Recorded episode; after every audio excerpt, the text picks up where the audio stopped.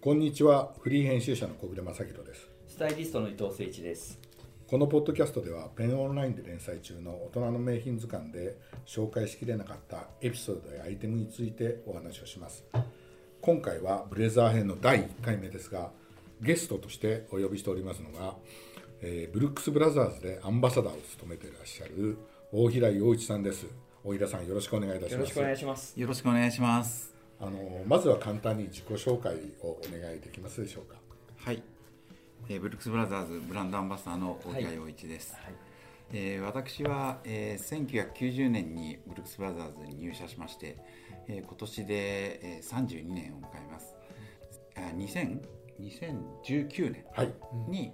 えーブランドアンバサダーとして、はい約4年前、そうですね。そうですよねね、で、えーやってます。日本初のブランドアンバサダーですよね。まあそうですね。すごいですえね。えあのブランドアンバサダーっていうのはやっぱしもちろん先ほど言ったようにあの、まあ、顧客様に対してはいブルックス・ブラザーズを、まあ、伝えるということが、まあ、現場での仕事の顔とあとはもう一つはあの PR のお手伝いはいはいとして、はいあのまあ、えー取材とか、はいあとそういうものを受けるって、まあ、あのブルックス・ブラザーズの認知度を、えーあまあ、アップするたはめいの、はいえー仕事はい。という2つの側面を持ってます。なるほど。私も過去あのニューヨークのお店でですね、あの現地のブルックスブラザーズのアンバサダーにお会いして取材させていただいたことありますけども、何をあの尋ねてもな全部答えられるみたいなね、そういうまあそあのねあのアンバサダー以外にももう昔から有名なあの、そうですねスタッフの方もねそうですねもう超有名な方とかもいらっしゃったんで、あれですよね、まあ、あのそそういう方にはまだまだなんですけども、はいやっぱりあのブルックス・ブラザーズというブランドのイメージというのは、まあえーファッションにとどまらず、やっぱスタイルというか、まあ、その親子3代ブルックス・ブラザーズをつ、をまあ、着続ける、そして、まあ、ブルックス・ブラザーズの服を着ていれば、まあ、まあ形容詞的にね、まあ、あのそのその人の、えー背景がこういうふうに浮かび上がってくはいるはよいうな、はいまはあいそういうブランドなので、はいは私もそういうことを伝えられるようにいなるほど、まあ、日々え精進しており ます。でもあれですよね,、まああのねトラウト好きなら皆さん知ってますけども、はいブルックス・ブラザーズというと1818年創業もはい、う200年以上の歴史を持つというまあ多分世界でももう本当に唯一のそうですね。ね、あのショップだと思うしブランドだと思うんですけども以前あのデビッドホックニはいーをやった回があって、ええその時にその、あのブックというかあの、大きい写真集、はい、うんあ私が持ってきましたね、はいそれ見せていただいて、はいやっぱすごいなってこ。のこの写真集ね、はい、いろんな方が顧客にいて、そうですね。アンディ・オーフォールもそうですけこの、うんどこ、れとこれね、はいこれとこれねあって日本に上陸上陸したのが1979 9年年ですね。 9年ですよね、はい、うん、でこの本にも出てるんですけどね、はい、すごいのは日本の紹介の中でこの本の中でこのブルックス・ブラザーズの広告が出てて、それがね「ダンダンコブルックス・ブラザーズ」って書いてあるんですよ。これだ。こ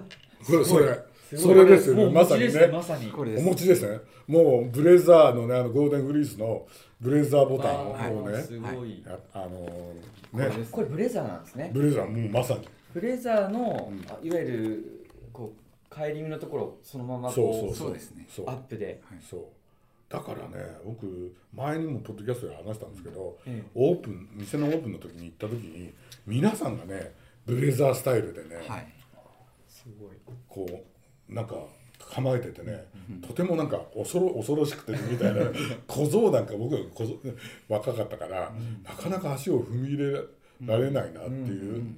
でその当時なんかブルックス・ブラザーズさんに取材するとうちはアメリカ以上にトラッドをやってるからと。だからあのダンコブルックス・ブラザーズっていう広告は多分それみたいな、だからメンズクラブって雑誌入ってから、はい。ブルックスさんにあのプレッピーブームの頃かなあのブレザーを貸してくださいとでコーディネートでねあのプレッピーブームだからチノパンがね、いあの下合わ合わせたいと思うんだけどっつったら断られたんですよ。うちでは合わせ ませんと。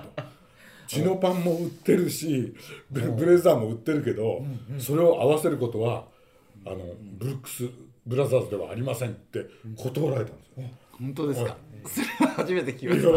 本当だからもうもう井の一番に借りようと思って電話したんですよで他は他のね正直言って他のトラットブランドは皆さんもうそういう時流だからみんなそういうふうなコーコーディネートに乗ってくるんですよででもちろんブルックスさんはその本尊だからそういうふうな着こなしをしてもらおうと思ってでトータルで借りたいって言って「チノパンをうあのお売りになってるのは確認してるんで」って合わせたいと思ういやうちではそういう着着こなしは一切しませんってでねで載せなくて結構ですって言われて たうわ強気ですねいやそのぐらいの存在ですよやっぱりだからね断固ブルックスはこの本でね見た時に、い、やあーこれぞねやっぱりブルックスのやっぱり本尊かなみたいな、やっぱりその本流のスタイルまずまあそおうですね伝えしたいっていうのはひょっとしたらそうそお気持ちとしてブランドはいそうそうもあったかもしれないですう、うね。ん総本山っていうふうにねようんくポパイそとうかそうではね、うん言ってました言もんねってましたよねうんそのスタイルがトラッ分タのか総っ本そうですうね。んそのスタイルが分かってからあのこう自由なきこそう着崩しっていうのそうそうですねがあるかもしれないですうね。んだからね思い出すとねブルックス・ブラザーズさんとねあのジャパンさんとタイアップして僕がニューヨーク行くからってブルックス・ブラザーズの前であのススナップをやってくれと。ずーっと表であのあの待ってて、そこで出てくる顧客を、あの撮影して取材してくれと、私ずーっとねもう冬だったんですけどね一日撮影してましたけどそしたらねあの隣の J プレスの人がね「メンズクラブでしょ」って来ておうおううちにも寄ってくれよ」って言われてでで J プレスも呼びましたけどそういう取材もやりましたよ。そういうのねお私ねラルフ・ローレンでも経験してて。はいはいラルフ・ローレンもお店の中で撮るのは絶対 NG 昔はね、はいはいはいはい今はね結構許されるんですけど NG なんだけど、ええ店の外ならいいからあのスタッフとかお客が外に出てきたらそこで全部撮ってくれってねそれもねラルフ・ローレン・ジャパンから言われてね、もう一日中ね貼ってで出てくる人かっこいい人で撮って、はい名前聞いてみたいなね、そういうのやりましたけど。いやーねいそういう経験ってなかなかできないじゃないですか一日できないですね,それはね、うんでも最高楽しかったですね。うんなんかねなんかすごなんていうのかなやらせじゃなくていいいいそ感うじがそしうまそうすよね。そうなんですよ。そうなんですそようですよね、うん、本当に、うんであのお店のスタッフの人ももちろんかっこいいし、はい来る人もかっこいいし、はいで前にもこのポッドキャストで言ったことあるんですけどで私あのこれ今日持ってたんですけどね2004年の、はいえーメンズクラブの12月10月号で、はいこの時にあのブルックス・ブラザーズ物語っていうはいのを、えっ、とねこれ日本上陸25周年のそうですね5周年の時25周年にして、はいでこの前の年かななんかにちょうどニューヨークの取材行った時に、あの大好きなデザイナーでアラン・グラスターをね、はい取材したんですよ。はいでそしたらあの他どこ取材あの最近行ってんだって言うから「いやブルックス・ブラザーズさんとかこの後も行きますよ」なんて話になったら、彼が、このあのあの記念の出たこの本の元になった写真、はいがねそのワシントンでいっぱい出てきたから、お前ねあれそれブルックス行くんなら見せてもらった方がいいよってアラン・フラッサーが言ったんですよ多分だからアラン・フラッサー見てたと思うんですよ、はいはいはい資料写真をなねるほど山のように、はいはいそれで僕ブルックスその時だからこの前の年もブルックス行ってあのインタビューしてたらやっぱりその写真があのブルックスにいっぱいあって。でそれ見てあ帰ってきたんで、もうジャパン社に絶対ねこれメンズクラブで特集やらせてくれよっていう話になってやるようになったんですけどこれ30何ページやってるんですけどこれタイアップこれやらせてもらって、はいあのあのあまりにももったいないあれなんで、はい誰にも知られずに俺一人でずーっと作ってて多分ねあの僕もこの時はもう副編集長ぐらいになってなってたんで、はいはいあんまりページやらなかったんですよ、はいはいはいでもねこれだけは誰にも渡すまいかっていうんで延々もうねあのあれですよあのもうあのもう全部一一文字残らず一人で書いて素晴らしいですよねこれあすのねこれ、はい未だに持ってますけどブルックス・ブラザーズっていう、えー話が出てくる、んあの小説ね小説も全部探しごい探して、えこういうやつにブルックス・ブラザーズって出てくるっていうね。読んでてその出てきたらちょっとドキッとしそうますそうそうよねブそランドう名がそうそれで、えー、とその時に25周年なんで、えーブルックス・ブラザーズでも、えー記念のアイテムが出てまして、えーそこにもねブレザーがあってですね買いたかったんだけどお金がなくて買えなかったんだよね出てますよこれこれ25周年であーすこれでねブレザーがねこう出てますよ、はいまあねやっぱりブルックス・ブラザーズにとってブレザーっていうのはどういうアイテムですか、うんやっぱりブルックス・ブラザーズにおいては、まあ、あの象徴的なアイテムですよね、はい、はいはいブルックスのまあ、ボタンダウンシャツがそう一です番有名ではいあとはレップタレイプタイみたいねその次ぐらいにもそうですねですから本当にクリーンナップですよ、野球で言うならあなるほど、んうんなるほど、うんその3つが、うんクリーンナップをブルックス・ブラザーズの中で構築してる、はあですよね、はいだから日本上陸の時もはいスタッフ皆さんがこうブレザー着たりとかそうしですて、ねっていうのがあるわけですよね、うんやっぱりそのなんていうんでブレザーっていうのはやっぱりちょっといまああのねあのユニフォーム的なまああのいわゆる生い立ちもあるじゃなはいいですか、はいはいはいですから、まあ、そういうところであの記念の時に、何かオケージョンとかそういう時に、うんまあ揃ってブレザーを着るというと、うんまあ、そそれだけでもすごくトライショナルな感じだし、うんうんすごくこういうふうになんていうかな発信力があるというかね、うんうんブランドイメージを伝えやすいと思うんですよね。あの私も伊藤さんもあの、ね、あのこの春夏のブルックス・ブラザーさんの展示会行ったら、伺わせねてもらいましたねそしたらブレザーが結構主力でこう並んでらっしゃって、はいなんかいいあブルックスらしくていいなって感じしましたもんね。しましたねしましたねうん、大平さんブルックス・ブラザーズのブレザーの特徴みたいなのをちょっと教えていただけますか、はいはい。あのーまあこれもあですねブルックス・ブラザーズといえばっていう感じで、はいはいまああの皆さんご存知の部分っていうのは結構多い今思ちょっと手元にあのブレザーがありますがまあ一番代表的なまあブルックス・ブラザーズのブレザはーいといえば、今あの、えーまあフィットで、はいまあ分かれてはいるんですけど、そうですねはいはいはいまあいわゆる一番トラディショナルなフィット、はいマディソンフィットマジソンフィットですよね。うんのブレザー、うんまあ、特徴としましては、えーまずはモデルが、えー三つボタンの段返り、はいはい、ですはよいねラペルにちょっとボタンが第一ボタンがそうですそうです入って返ってる。はいはい。でウエストに絞りのない、うんあのこうまあ、えーボクシーなシルエットはいはいはい。ですね、ダーツが入っていない、はいはいで、えーベントはセンターベントはいはいはいですねはい。であとはあのまあこれはあのよりあとはそうですねナチュラルショルダーっていうのも、やっぱりブルックスバーガーアメリカントラのディショナなルね。非常に重要な部そう分でですすよよねね。そうですよそうですねね。まああのブレザーの生い立ちはイギリスですけども、はいはい。まあこういうふうにイギリスのちょっとコンケープしたような、はいはいはいあのまあ、えー肩に比べるとうん非常にこういうふうに肩のラインに沿ったナチュラルショルダーというのは、うんうんこの本当あのアメリカントラディショナルの特徴の一つですね。うんうんそうですよね。であとは、まあ、あのブレザーという、まあ、スポーティーなイメージうんのから、えーポケット脇のポケットはパッチフラップはいはいですね。であとはこの、えーまあ、4, 4分の1インチ約、はいまあ、日本では7ミリステッチとはい呼んで。まあすけのど、ラペルにこうステッそチうがステッチでが入ってスまポーティーすなスポーティーな感じをそうです出すよね。ですよね。そうですねうんでまああのボタンの数フロントが、まあ、あの水ボタンの段階り、んで、えー袖のボタンはこの2個とうんうんうんいうのもブルックスの特徴ですね、うんうんうんこれはね、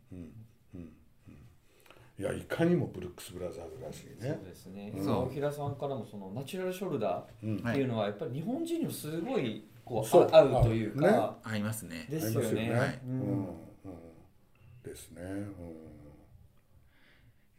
最近はでもあれですね昔のに比べると昔のブレザーブルックスのブレザーに比べるとすごく軽くそうなんですね仕上げてますよね、ううんんナチュラルショルダーでも、はい昔みたいにはいこうガチガチの素材を使ってっていうよりも、そうですねごいこうナチュラルな感じに仕上げてますよね。そううですね、うんまああのまあ肩パッドとか副資材についても、うんまあそれは進化してますので、んうんまああのその辺のところは、うんあのよりナチュラルななるほど。あのものにしたりとか、うんうんうんあとはまああの素材うん素材に関しても、うんすごくその吟味して、うん、まああのそれもすこ少しずつグレードアップしてるとなるほどいう。そう感じでがすしよますねね。うん、今回のモヘア入りかなんかですよね。今回の、うんそうですね一押しのブレザー、そうですね、うんごですね紹介させていただきました、うんはいうんあの今回の一押しのブレザーで、えーご紹介したいのが、この、えーウールモヘうんアの、いうんこのブレザうーんうんですね、うんえー素材はあのトロフィーモヘアという、うんまあ、モヘアの中でもあの本当にあより優った、はいあのモヘアってまああのアンゴラヤギの毛なんですけども、えー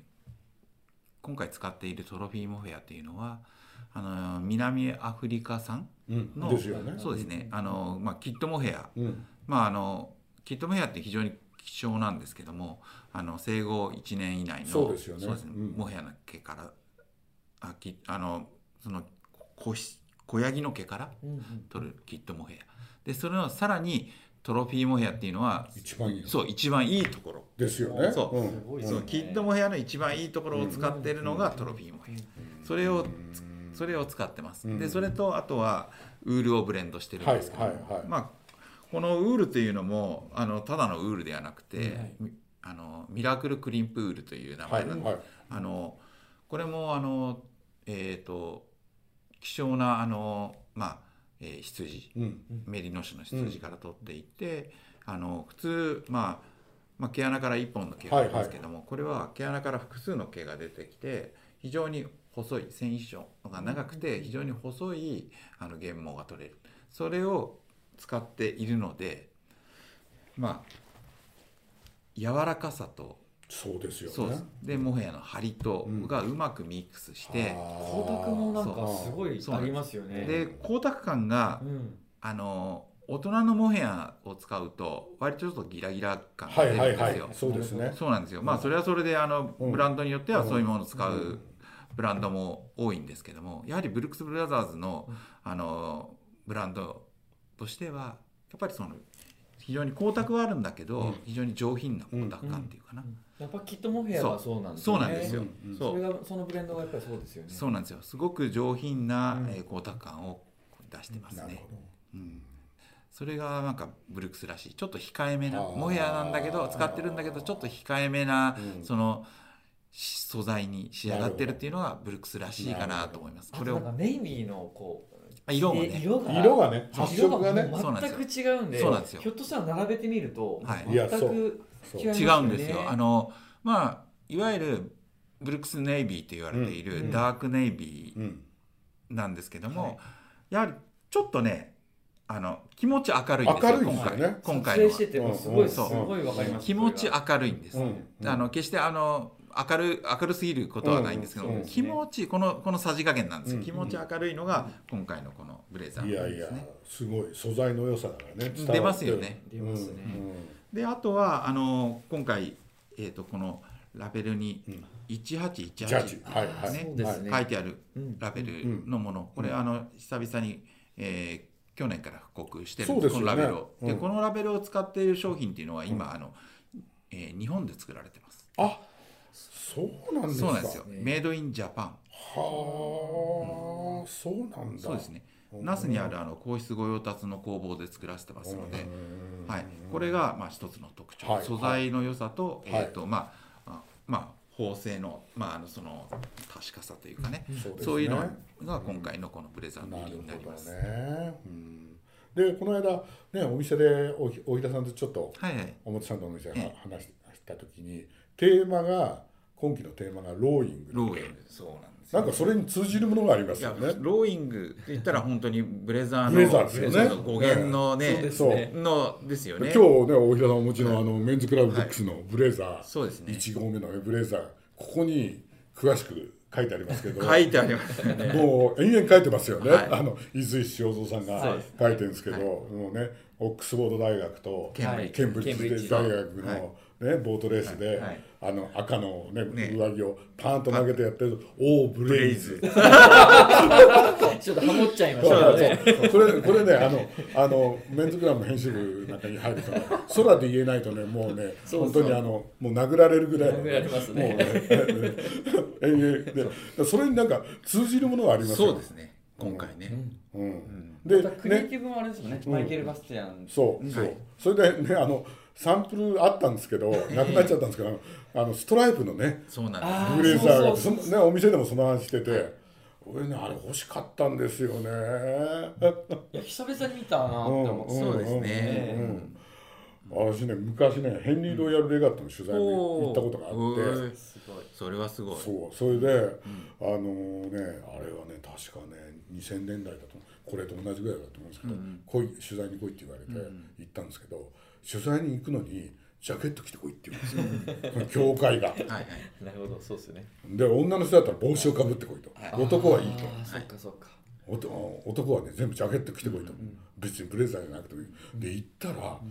もうねままさにみんなあれなんですよそうですよねストライプもうストライプと、あとあのパイピングの、パイピングのねで女の人はもうこんなでかい帽子かぶって、はいはいはいはいドレス着てであれみはんかなっピこクいいニですッよクねしながら、うんかっかっこいいこいいですよねうんいやなんかもうー敬意の表れですよね。そそうういうのもね含めて、ね。だからだからあれ見た時に、あああのね、ブレザーの起源のね、話もさもありなんのね話だなそうですねうん、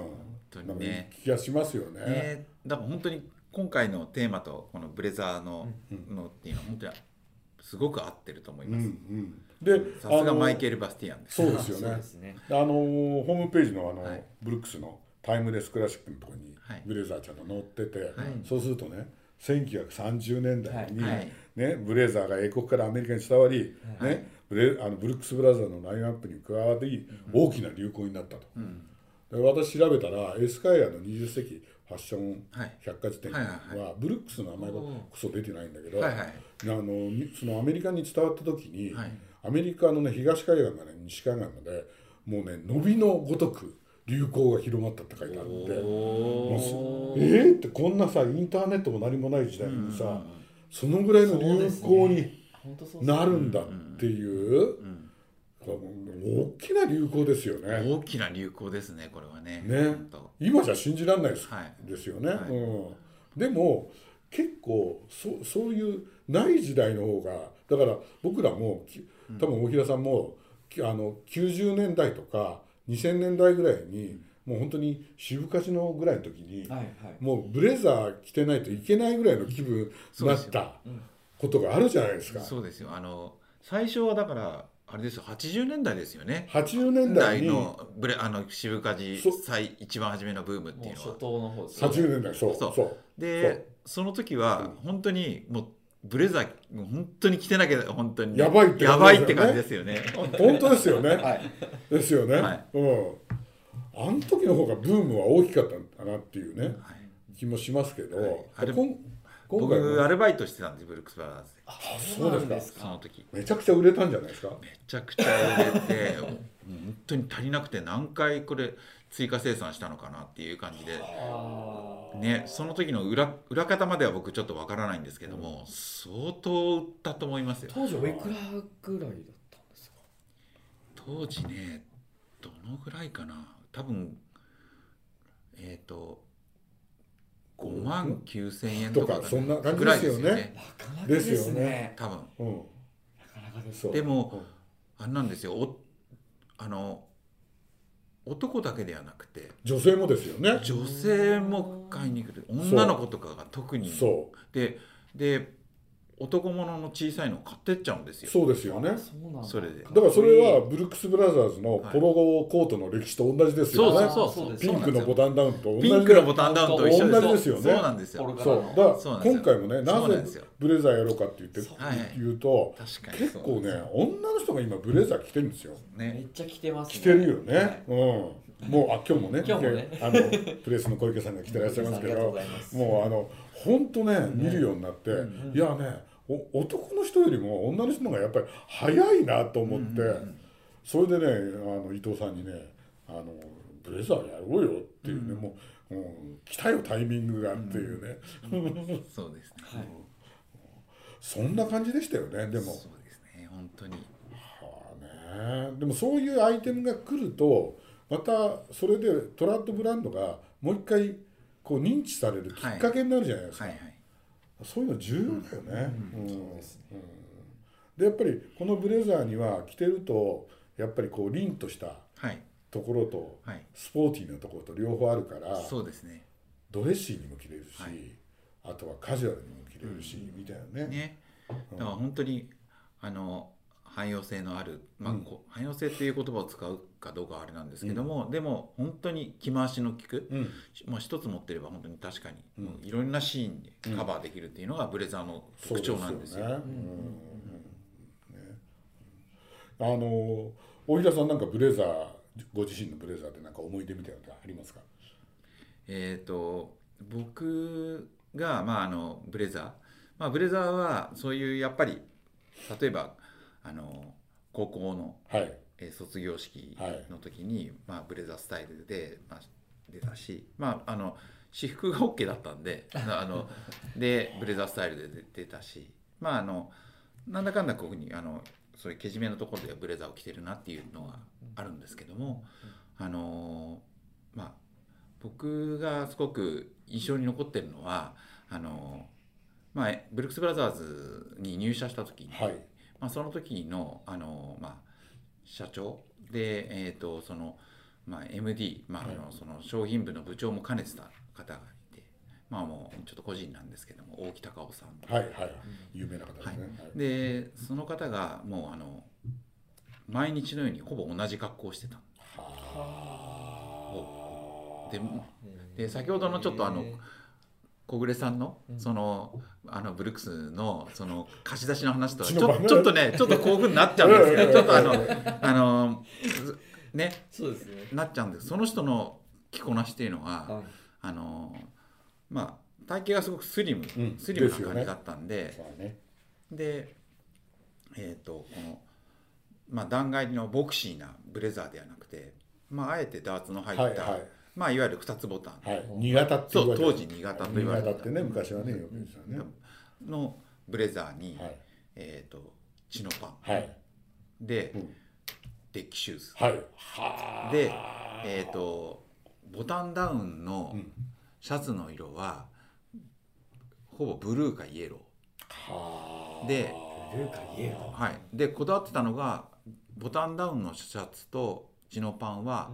えー、と TC と言われていた、はいはいはいあのコットンポリエステルのポリコンのやつねははいいあえてそれにをし着てて、へえでネクタイは、えーレップストライプはいはいはいで割とこういうふうにあの、えーまあ、黄色に黄色にはちょっとオリーブ系の、はいはいはい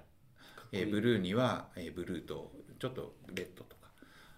まあそういうふうに色をうまく合わせててで、えー、とメッシュのベルトをしてたんですけども、ほぼそれがそれだったんですよ。うん制服のごとくはい、うんでえっ、とその時はその格好がすごいかっこいいかっていうと、そういうふうには感じなかったんだけど、ううんでも今思い返してそういうふうにあのブレザーの思い出というとなぜかその大木さんのスタイルが思い浮かんできたのあでー今日ちょっと話してみようへかなと思って、えあそうですかはい、でその方は、まあ、私の、まあ、本当の上司だったんですけども、はあのそのこのブレザーの着こなしについてうんちくを述べるような人ではなくて、はあえー何を伝えて伝えたかったのかなと思うと、まあ一つのスタイルを作れと。うんいうことそをうですよ伝ねえたかったのかな、自そうで分すよねの、自分としてのねんスタイルを作れということで、んまあその方はブレザーだったんだとな思いるほますどね。ねで今日はあの腕時計は、はい時計は、はいその方はなぜかあのカルティエを合わせていて、はいはいサントスかタンクだったんですよ。おおでそれに見習って私もこのあカルティエの、カルティエはい、サントスをするようになったんですよはいね。はいはいはいはいはいなるほどねそれそれがなぜだったか聞いてみたい、聞いてみたいですよね。ねでも、うんあのえっ、とまあアメリカの、まああのからあのブルックス・ブラザーズの関係者が来た時も、うんまあよっぽどの時ないとスーツは着なくてへえまあスーツへもうあまあ本当にグレーのううんん無地のスーツぐらいなんですけどうも、んでもほぼその格格スタイルだったんですようね、んうんでもあのアメリカの方と肩を並べても全然見劣りしなないるなんほかどね感じがねうんさすがですねそういつも同じ格好なんだけど、でもやっぱりかっこいいうん良、かったなっていうふうに今思いうんうをんうん起こせば、うんそんな感じがします、うんはいあのやっぱりブルックススタイルっていうのが絶対あ,、あるはずで、はいあのそれはね僕某セレクトショップの副社長だった人からいやあの聞いたことがあってあのブルックスからあのスタイル君はだからどんな格好、あのものを選んでもブルックススタイルだねとか、この女性はブルックシーガールだねっていうのを言う、ねうん、だからあの今出てましたけどブルクシーだったんですよそうですそようね。ブルクシーっていう言葉はなかなか今、あの出て出ないんですけども、やっぱしブルックスブルクシーっていうのをそうまさにブルクシーだったんですですよねねもう誰が見ても、はいそうそういうどんな曲の言うとどんな服をね、着てもっていうようはない感じはありますよね。はいあの先ほどね、あのー大きな大ブームって